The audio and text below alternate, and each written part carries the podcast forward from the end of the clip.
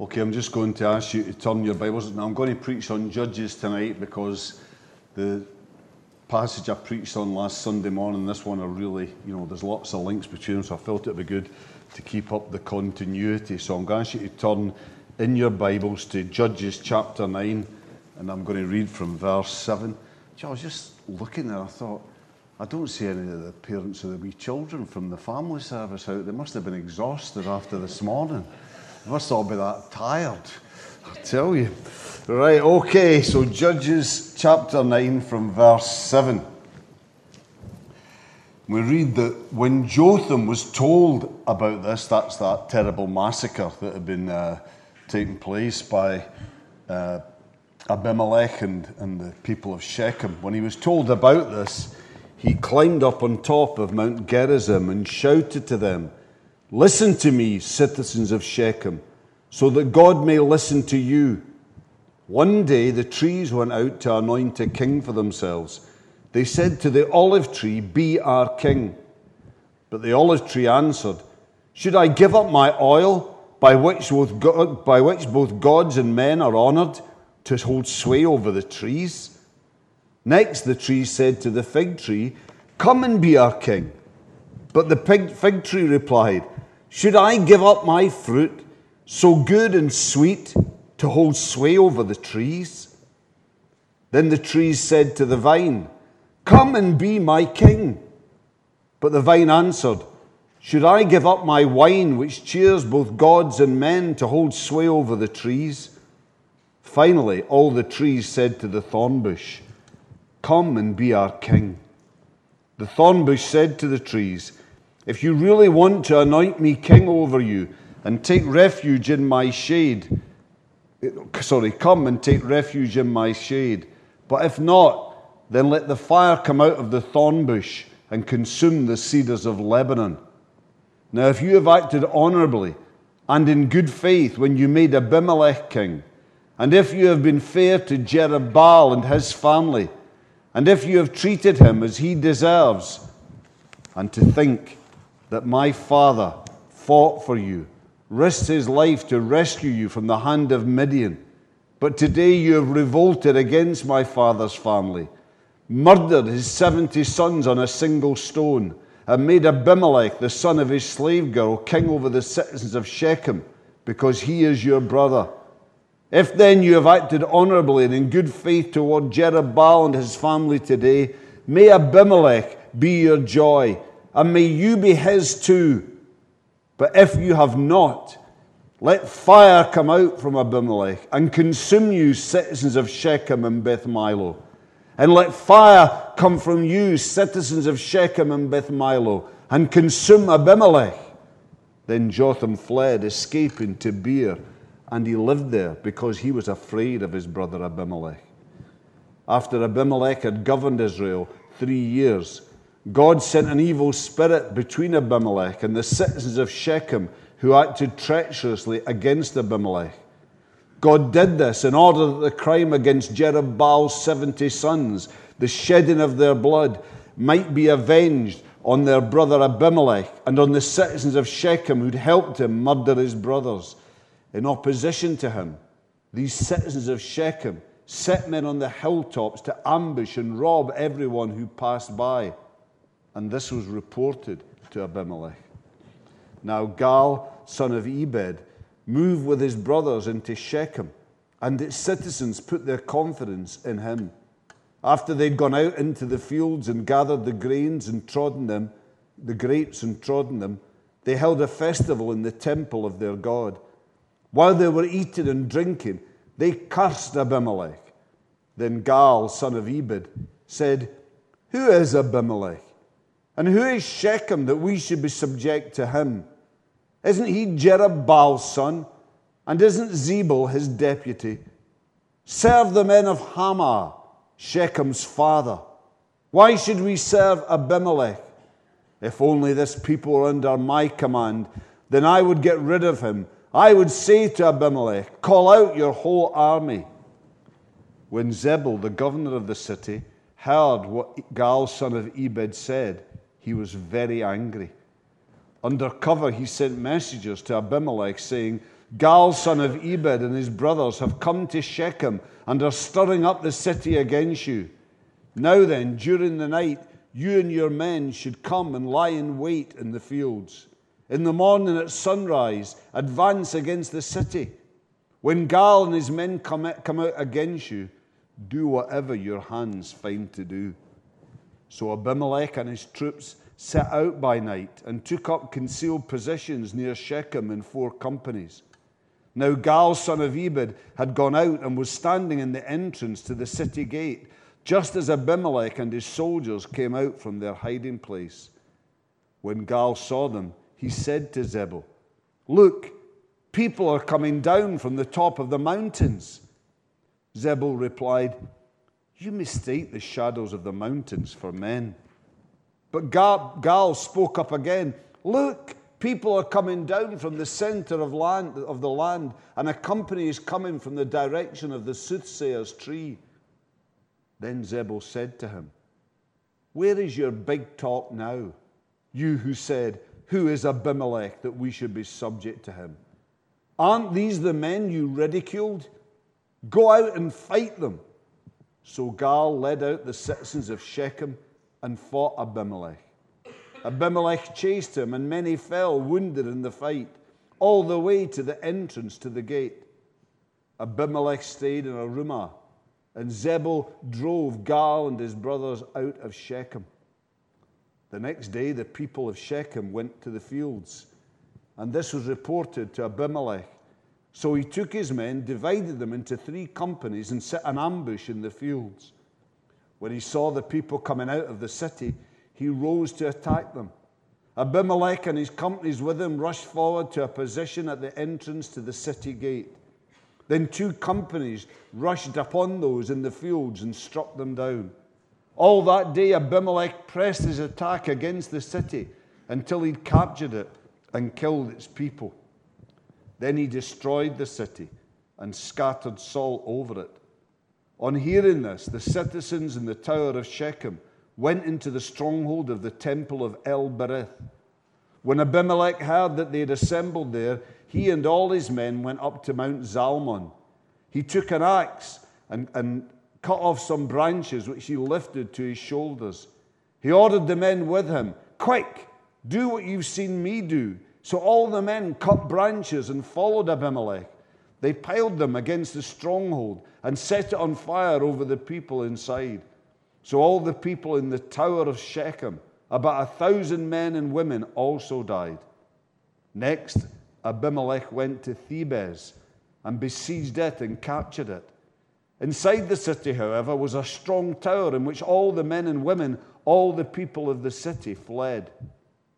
They locked themselves in and climbed up onto the tower roof.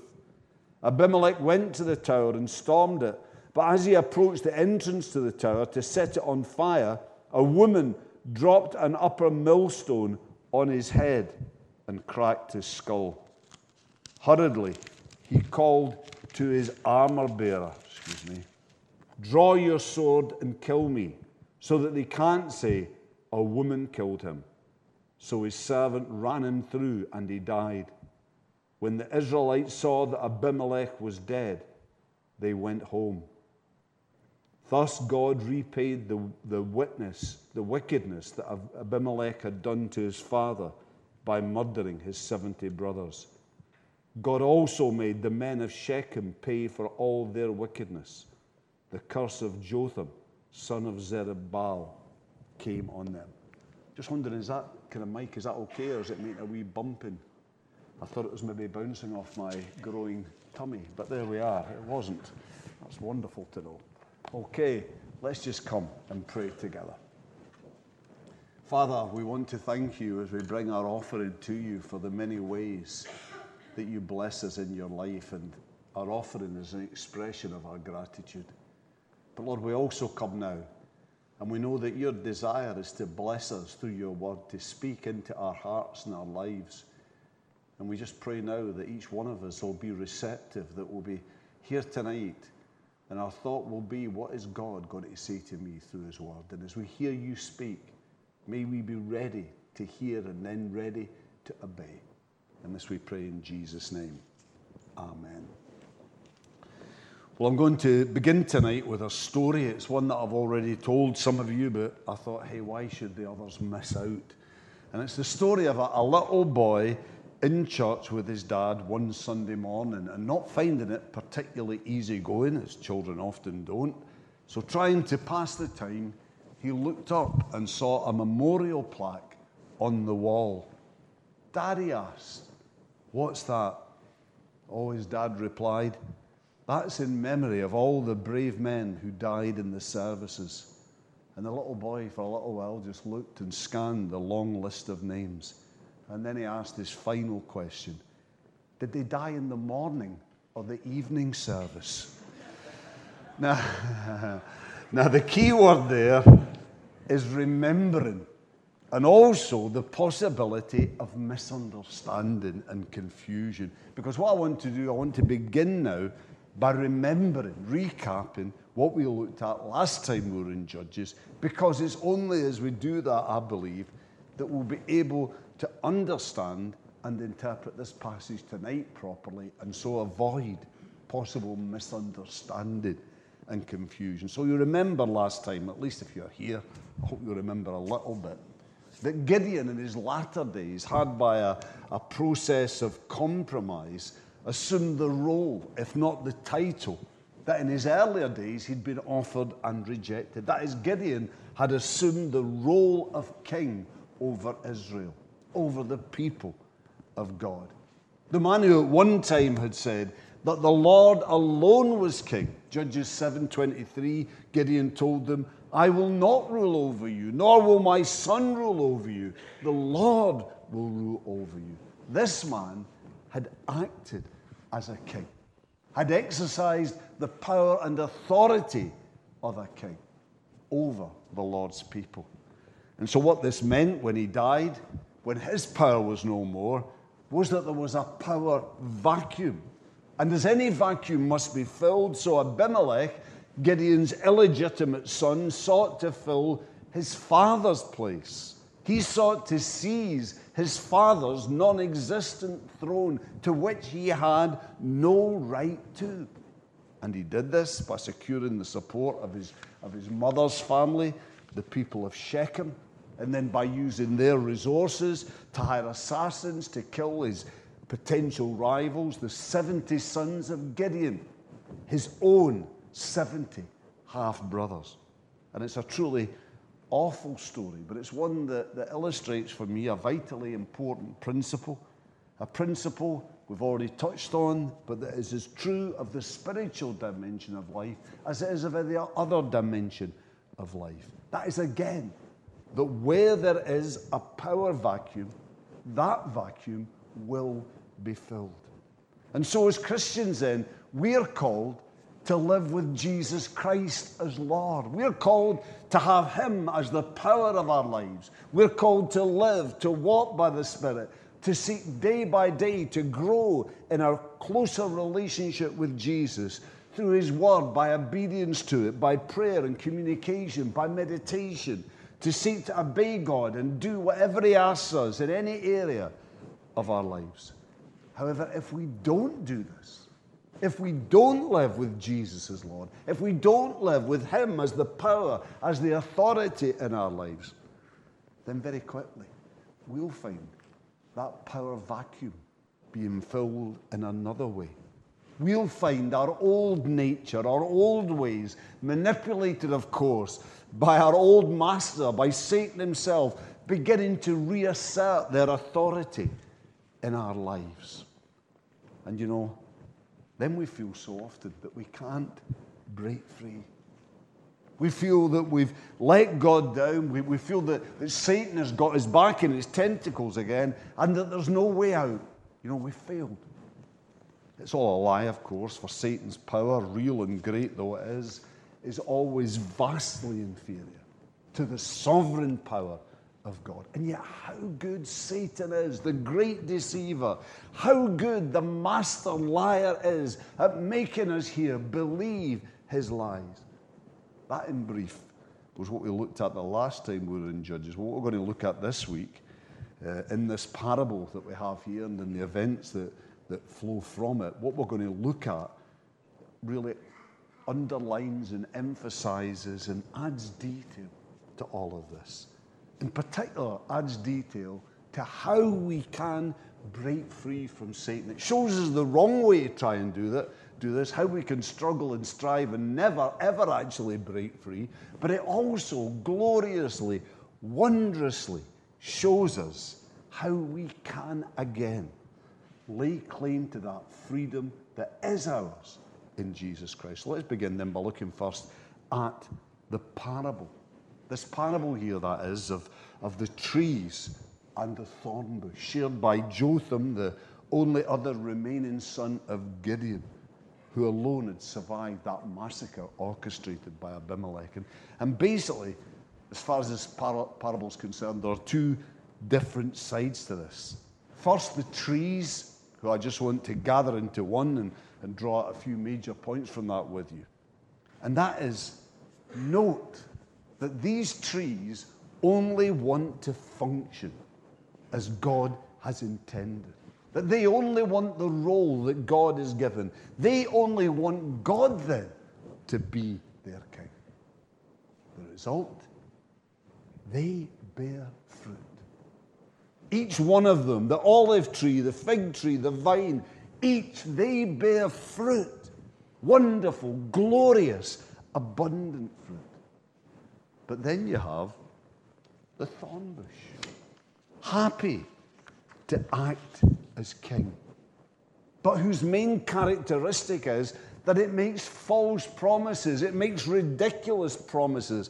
Verse 15 it says, If you really want to anoint me king over you, come and take refuge in my shade. But if not, then let fire come out of the thorn bush and consume the cedars of Lebanon.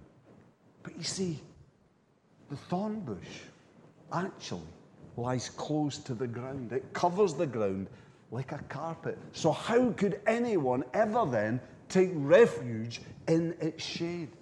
In fact, a thorn bush is notable for the fact that it is absolutely, positively useless. Unlike the other trees, it produces no fruit. And its timber, the timber itself, is worthless. In fact, Gary Inrig says of it in his commentary on Judges. He says that the thorn was a product of God's curse on the earth in Genesis 3, a nuisance which could produce absolutely no shade. Indeed, for all its, its promises, the only thing ever produced by a thorn bush, its only fruit, was the destruction mentioned also in verse 15. Because you see, in the heat of summer, these bushes, when fanned by the wind, were often the, the fuel for huge bushfires that would ravage the forests, that brought the mighty cedars, as we're told here, tumbling down. That's the parable. Let's move on then to look at the principle. at The principle, that is, that it's designed to illustrate and illuminate. And it's not too hard to see, is it? It's again what we've said earlier. But when there is, there was a power vacuum in Israel. When God's people refused to give God his rightful place, then that vacuum was filled, not by good men, not by godly men, because they refused to usurp God's place, but rather that vacuum was filled, God's place was taken or attempted to be taken by a useless, worthless, dangerous human thorn bush called Abimelech. Now, in our spiritual life, this principle holds true. And in fact, the, the details of this parable hold true in, in almost very much the same way. For Jesus is supposed to be Lord of our life. If tonight we're Christians. But perhaps we know that we're not living with Jesus as Lord. We're not. And so we're not knowing the power of God in our lives. No, because Satan, working through the flesh, has tempted us. And again, he's assumed control in our life. And he's done this very much like here by promising much, but in the end, delivering nothing. Because you see, the, the way the devil works is he, he says, you know, stop really living the Christian life. Stop denying yourself. Stop limiting yourself. Instead, just go out and live like everybody else does. Go out and do what you want. Go what you want. Get what you want. Seek it for yourself. And do that. And then you'll be happy. Then you'll be fulfilled. Then you'll be satisfied. Then you'll really be living life. But is that what actually happens? No, it's not. Rather, just like the thorn bush, as we live by the flesh, our life produces no good fruit, but only that which is ugly and destructive and that finally leads to destruction. Yes, for just like for the, the thorn bush and also for the olive tree, fig tree, the vine, the fruit that we produce shows where our roots really are shows where our lives really are rooted in, shows who really is the true power source, ongoing power source of our lives. Because as Galatians 5 22 says, we looked at it quite a bit recently, the fruit of the Spirit, the fruit that comes from Christ's Lordship, is love, joy, peace, patience, kindness, goodness, faithfulness, gentleness, and self control. You see, these things, when they're there, when they're in our life, these things, by their presence, show that Jesus Christ is at this moment our Lord, that He is in control. But the fruit of the, the flesh is something rather different sexual immorality, impurity, debauchery, idolatry, and witchcraft, hatred, discord jealousy, fits of rage, selfish ambition, dissensions, factions, and envy, drunkenness, orgies. See, these things in our life, they show us that another has control, that another has filled that power vacuum within us. Let me just say and add two, I think, relevant little footnotes here before I go on. First, I want to say to everybody who's a Christian, please do not be fooled into thinking that if you are a Christian, you will just naturally drift into living a godly and spiritual life. Don't think that, because that is just not so. Every single day, and sometimes many times in a day, you have got to make a commitment again to live with Jesus as Lord. You've got to decide again to deny yourself, and you've got to draw again on the resources of the Holy Spirit. And if you don't do that, then you will drift into sin. And maybe even you'll find yourself bit by bit drifting into the most awful sin. Because I want to say this there is no sin that is beyond the Christian. There's no sin that it's impossible for the Christian to do. The Bible is absolutely jam packed full of tragic stories of carnal, fleshly believers who've disgraced and dishonored the name of God and the name of Jesus Christ. For example, Paul writes in amazement in 1 Corinthians 5, talking to the church at Corinth. It is actually reported that there is sexual immorality among you, and of a kind that does not even occur among pagans. A man has his father's wife, and you are proud, he says. Spiritually proud. The other thing I want to say, though, is that all this talk of the flesh, when we talk about this, has often led in the past to Christians then having a very negative attitude to the, their physical body, to their physical nature, if you like, in its entirety. I want to say that, though, is again a very unhelpful misunderstanding. Because while the flesh is one of the Bible's ways of talking about our old sinful nature, that nature that even in Christ still remains a part of us, a lesser part, its overruling power is now gone, but it's still a part of us. And that's one way the Bible uses the word flesh. But the flesh isn't always negative in the Bible. For example, this fleshly body, this physical body that's given to us by God, is a good gift from God.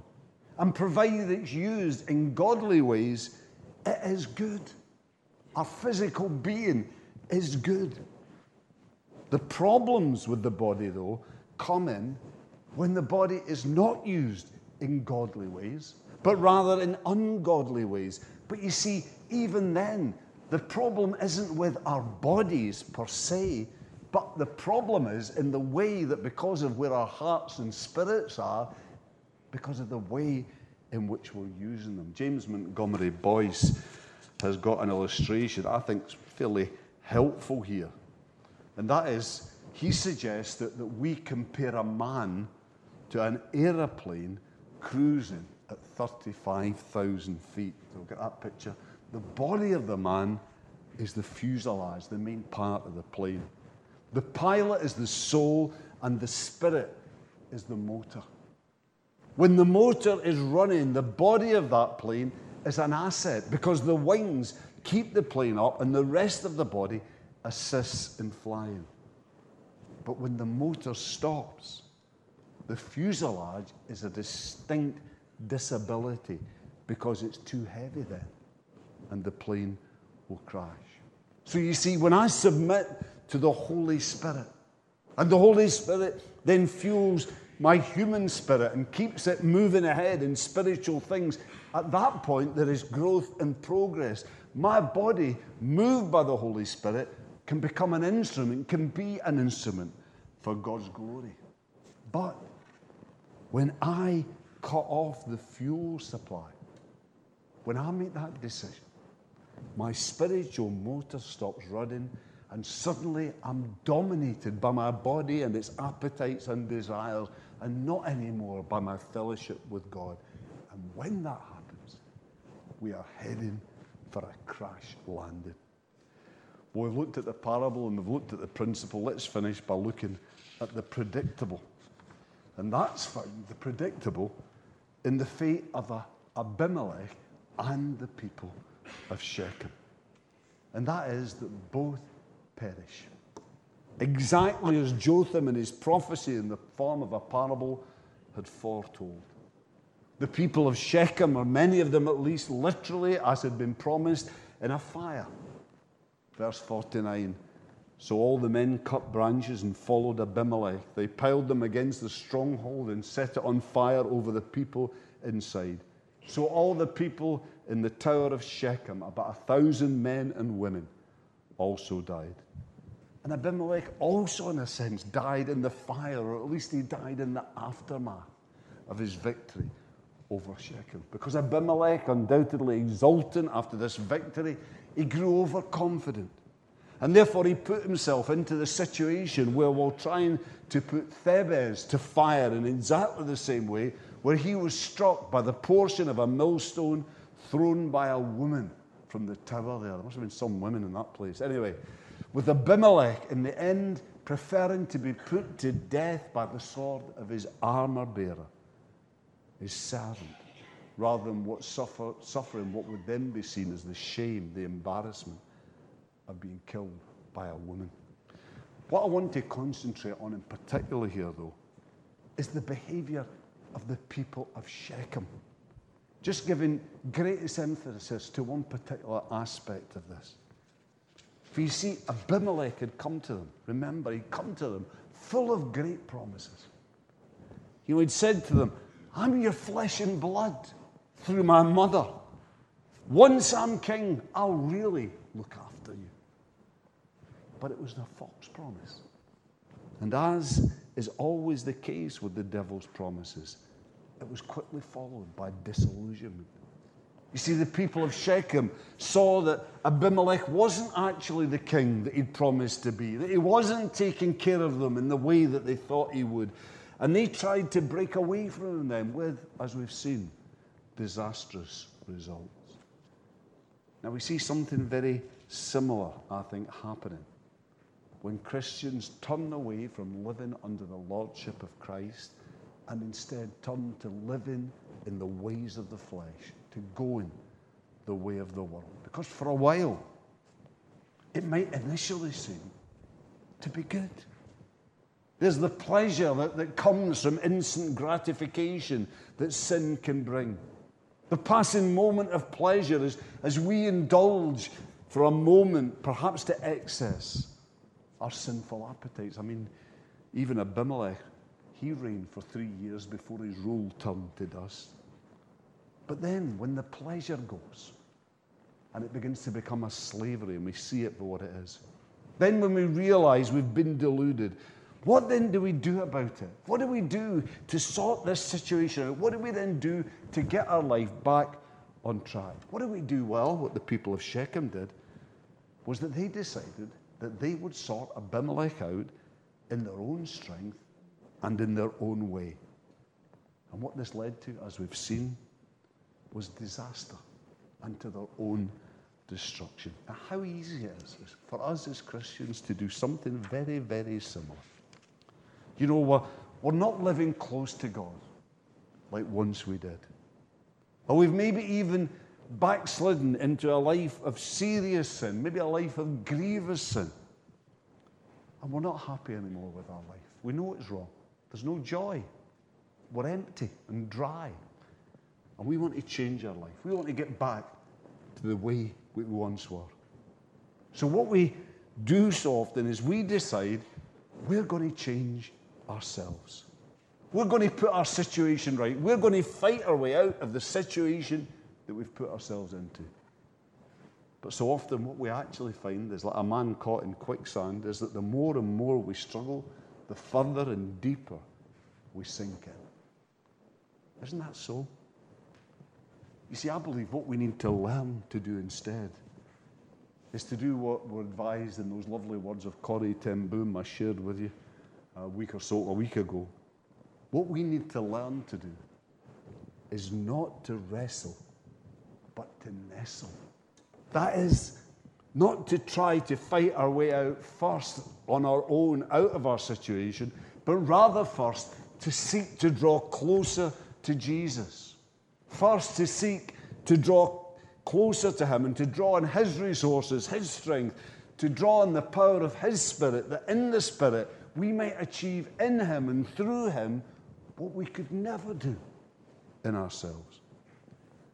But before we can do that, before we can draw again on that relationship with Jesus, we've got to do first something that so often I think we forget to do.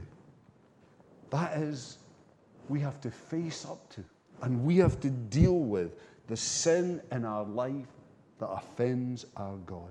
That sin that grieves and quenches the work of the Holy Spirit in our lives. You see, we can't just get up one day and say, you know, I want to return to God. I want to get right with God and just sweep what's been going on in our lives under the carpet and just get on with it from there. No, we can't do that. If we want to get right with God, if we want to draw close again to God, then we've got to confess our sin. We've got to bring it out into the open. We've got to admit sin is sin.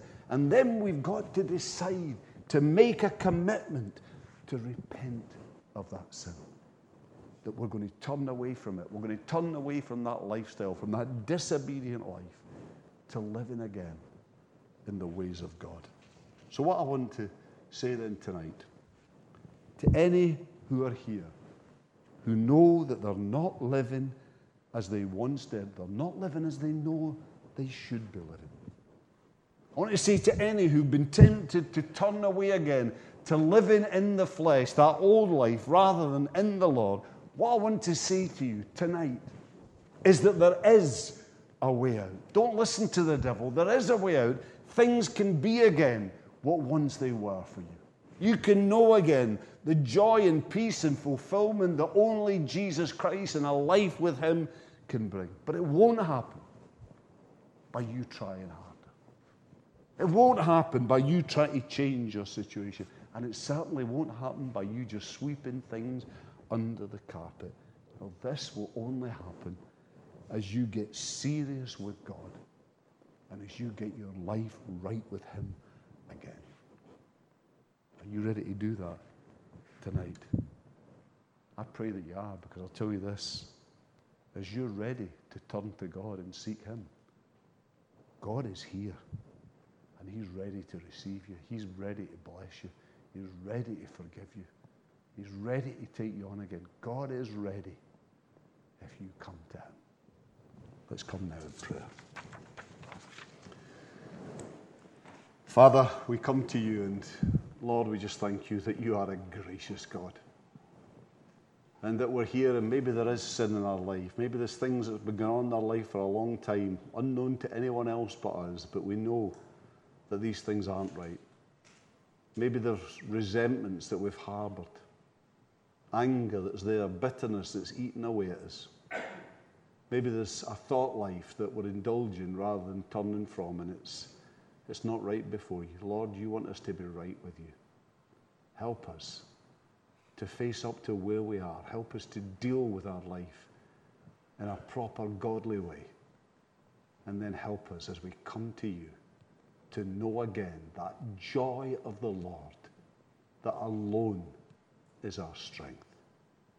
We pray this now, that the name of Jesus might be glorified in our lives and in the life of his people here. Amen.